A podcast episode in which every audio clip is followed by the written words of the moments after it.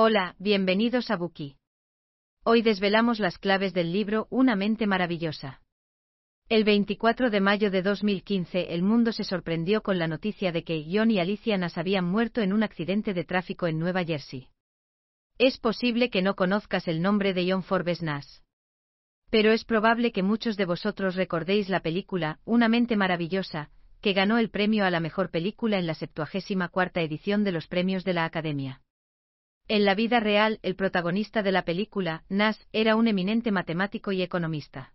De hecho, en 1994 fue un economista premio Nobel.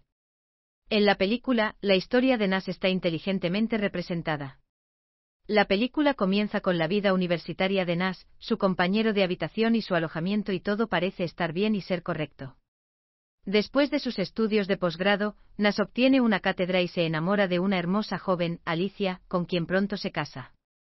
Mientras la carrera académica de Nash está floreciendo, el Departamento de Defensa de Estados Unidos se acerca a él, y se le brinda la oportunidad de trabajar en estrecha colaboración con ellos, en proyectos de seguridad nacional de alto secreto. Hasta este punto, sin duda, a los ojos del mundo, Nash es un ganador nato con una carrera llena de éxito, romance y una relación amorosa. Sin embargo, en un giro dramático de la trama, resulta que en la vida de Nash, todo es pura ilusión. No tiene compañero de habitación. No hay agentes encargando su trabajo y no hay proyectos secretos. Su esposa es lo único real en su vida. Solo más tarde la historia cinematográfica desvela que Nash sufre de esquizofrenia. Todo lo que ve, las actividades y escenas que suceden en su mente, no son más que alucinaciones. La película está adaptada de este libro. Si bien la película dramatiza inevitablemente la historia, embelleciéndola con elementos ficticios adicionales, el libro es un retrato realista de la vida de Nash. El genio matemático disfrutó de 30 años de esplendor. Se elevó por encima de sus compañeros como la estrella más brillante del cielo nocturno. Sin embargo, cuando tenía 30 años, la esquizofrenia le golpeó y privó a Nash de todo lo que era sano y seguro en su vida. Siguió una batalla desgarradora. Y durante 30 años Nash luchó contra la enfermedad, a la cual finalmente venció. Se recuperó y en aquel momento fue galardonado con el Premio Nobel de Economía. La autora del libro, Sylvia Nasar, fue redactora de Fortune y columnista de US News y World Report. En 2002 fue becaria visitante en King's College y Churchill College, Cambridge. El libro de hoy, Una mente maravillosa, es el trabajo inaugural de Nasar, y es el libro que le dio fama. Recibió el premio del Círculo Nacional de Críticos de Libros de 1988 por su biografía, y el premio de Comunicaciones de Matemáticas de la Junta de Política Conjunta 2000. Ahora, repasemos el libro Una mente maravillosa en tres partes. Primera parte. Un genio extraordinario. Segunda parte. Un esquizofrénico loco. Tercera parte. Un premio Nobel sobrio. Primera parte. Un genio extraordinario. John Forbes Nash Jr. nació el 13 de junio de 1928 en el seno de una familia amable, honesta y trabajadora, en Bluefield, West Virginia. Aunque inclinado a ser solitario e introvertido, Nash era considerado un niño inteligente. A la tierna edad de 7 u 8 años, mostraba poco interés en los juegos infantiles populares como el escondite. En cambio, optaba por quedarse solo en casa, leyendo libros. Sus hábitos llevaron a sus tías a llamarlo raro o un poco empollón. Sin embargo, sus padres lo adoraban y ejercieron una profunda influencia en su educación. Su madre nunca dejó de darle clases extra en casa al pequeño Nash, y consiguió legalmente que Nash se saltara medio grado en la escuela primaria. Su padre también le presentó al pequeño Nash una colección variada de libros de ciencia. Nunca dudó en satisfacer la constante curiosidad de su hijo por la naturaleza, la ciencia y la tecnología. Respondía asiduamente a las preguntas de Nash relacionadas con la geología, la electricidad y la astronomía. El pequeño Nash consideraba los libros como sus mejores compañeros, y no hizo amigos cercanos en la escuela. Con una inteligencia excepcional para su edad, Nash era un apasionado de la realización de experimentos, y especialmente con fines de demostración, teniendo como público a otros niños. En una ocasión, para probar un antiguo método indio de inmunización contra las toxinas de las hierbas, se tragó las hojas de hiedra venenosa envueltas dentro de otras hojas. A la edad de 12 años, había transformado su habitación en un laboratorio para poder jugar con sus pruebas e investigaciones. Después de tocar el violín, incluso arregló el auricular roto del teléfono de su padre. El primer contacto de Nash con el ámbito de las matemáticas provino de un libro titulado Men of Mathematics. El atractivo del libro fue instantáneo y el maravilloso mundo de las matemáticas se extendió ante él. Sus hermosos símbolos eran un misterio por desentrañar, por lo que el libro fue revelador. La emoción de probar teoremas matemáticos plantó una semilla en la mente del joven Nash, que convertiría a las matemáticas en la obsesión del resto de su vida. El libro fue una de las inspiraciones clave que le llevó a seguir una carrera en matemáticas a lo largo de su vida. El talento de Nash en matemáticas superaba al de sus compañeros, y mostraba una intensa pasión por el tema. Pasó sus años de licenciatura en el Carnegie Institute of Technology. Desde el día en que llegó a la universidad, la destacada aptitud matemática de Nash asombró a sus profesores, y un profesor incluso lo llamó joven Gauss. Nash realizó cursos avanzados sobre relatividad general y cálculo de tensores. Albert Einstein empleó el cálculo como columna vertebral matemática para formular la teoría general de la relatividad. A los 19 años, Nash ya se presentaba como un matemático maduro. Hans Weinberger, un matemático famoso entre los alumnos de Nash, también hablaba muy bien de Nash. Nash sabía mucho más que nadie allí. Estaba trabajando en cosas que no podíamos entender. Era capaz de asimilar un enorme volumen de conocimientos. Conocía la teoría de los números como loco y dado el tremendo don de Nash, no era sorprendente que mientras aún estaba en su tercer año en Carnegie, fuese aceptado por programas de posgrado en matemáticas en 4 instituciones de estudios avanzados de clase mundial, incluidas Harvard, Princeton, Chicago y Michigan. Después de una cuidadosa valoración, Nash eligió Princeton.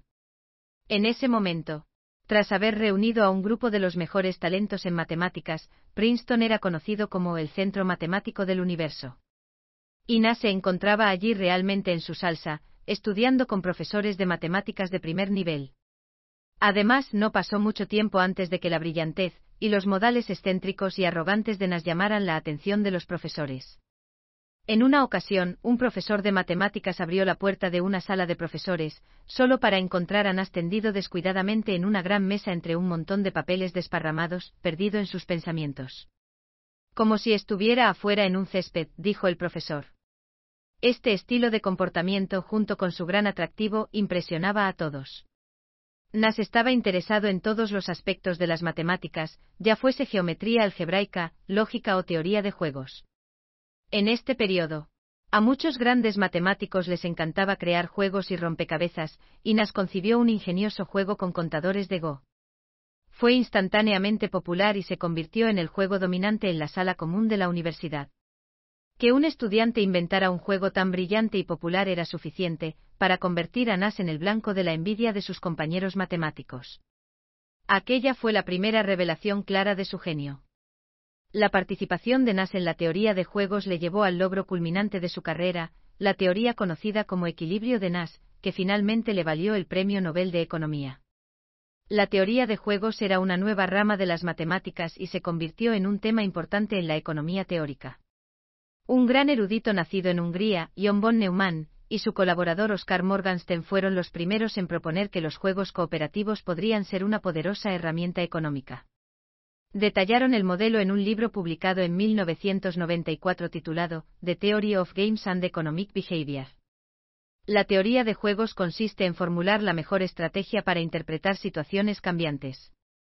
El dilema del prisionero es un escenario bien conocido que se utiliza para ilustrar los principios de la teoría. Digamos que la policía ha arrestado a 2 sospechosos de delitos y los ha interrogado en habitaciones separadas. Hay 2 opciones: confesar o guardar silencio. Las reglas son sencillas. Si ambos sospechosos confiesan, ambos serán encarcelados durante 8 años. Si uno confiesa y el otro calla, el que confiesa será inmediatamente puesto en libertad, y el que no ha cooperado irá a prisión durante 10 años. Si ambos sospechosos se niegan a hablar, no pueden ser condenados por robo por falta de pruebas, pero ambos serán detenidos durante 1 año por allanamiento de morada. Con la esperanza de minimizar sus sentencias y maximizar sus posibilidades de una liberación rápida, ¿qué hacen los 2 sospechosos? En realidad, situaciones similares son comunes en el comercio y la política, así como en la competencia entre diferentes grupos de interés. Antes de Nash, la teoría de juegos estaba restringida a juegos bipartitos de suma cero. Estos juegos involucran solo a dos contrincantes, un ganador y un perdedor, y el beneficio del ganador será igual a lo que el perdedor ha perdido, por lo que el beneficio neto es cero. Nash desarrolló la teoría de juegos para aplicarla a procedimientos que involucrasen a múltiples partes. Su teorema excedía la cadena de razonamiento. Creo que tú piensas que yo pienso. Que podría ser interminable. Demostró que una de las partes, de forma independiente, podía resolver el dilema equilibrado de un juego de dos partes, eligiendo la acción óptima y asumiendo que la otra haría lo mismo. Esto llevó al punto de equilibrio sutil conocido como equilibrio de Nash. El equilibrio de Nash revolucionó la forma tradicional en la que pensamos sobre la competitividad, el mercado y la teoría de juegos.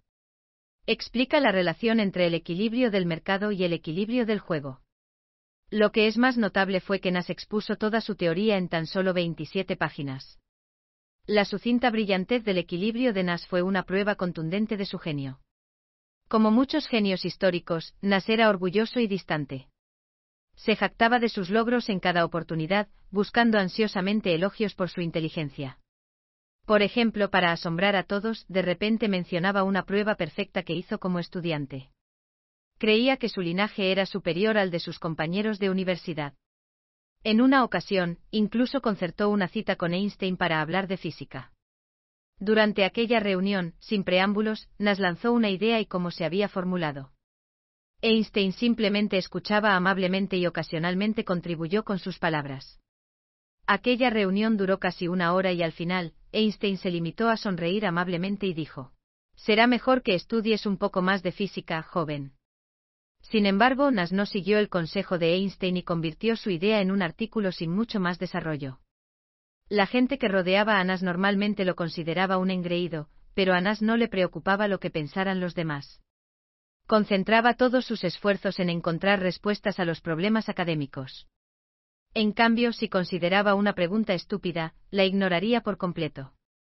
Era propenso a hablar de forma continua sin hacer una pausa para respirar. Gran parte de lo que decía fueron tonterías, declaraciones como lo que estaba sucediendo en la Tierra cuando los marcianos tomaron el mando. Nadie tenía ningún interés en discutir esas cosas con él. Algunos otros estudiantes se burlaban y se reían de él. Frustrado, Nash reaccionaba, a veces con violencia. En una ocasión, por ejemplo, persiguió a un estudiante, lo tiró al suelo y llenó la camisa del estudiante con cubitos de hielo. Nash también mostraba tendencias homosexuales. En una ocasión, se subió a la cama de su compañero de cuarto e intentó seducirlo. Los compañeros de clase de Nash comenzaron a burlarse de él después de enterarse de aquella tendencia, lo cual le produjo una gran angustia. En general, Nash era una persona solitaria, vanidosa y ambiciosa. Su mente nunca descansaba y estaba ansioso por subir la escalera del éxito. Pero, ¿quién podría haber previsto que un individuo que generaba sentimientos encontrados, una persona con tanto talento, sucumbiría a una enfermedad mental a los 30 años? Gracias por escuchar. Compruebe el enlace de abajo para desbloquear el contenido completo. Dir hat dieser Podcast gefallen? Dann klicke jetzt auf Abonnieren und empfehle ihn weiter. Bleib immer auf dem Laufenden und folge uns bei Twitter, Instagram und Facebook. Mehr Podcasts findest du auf meinpodcast.de.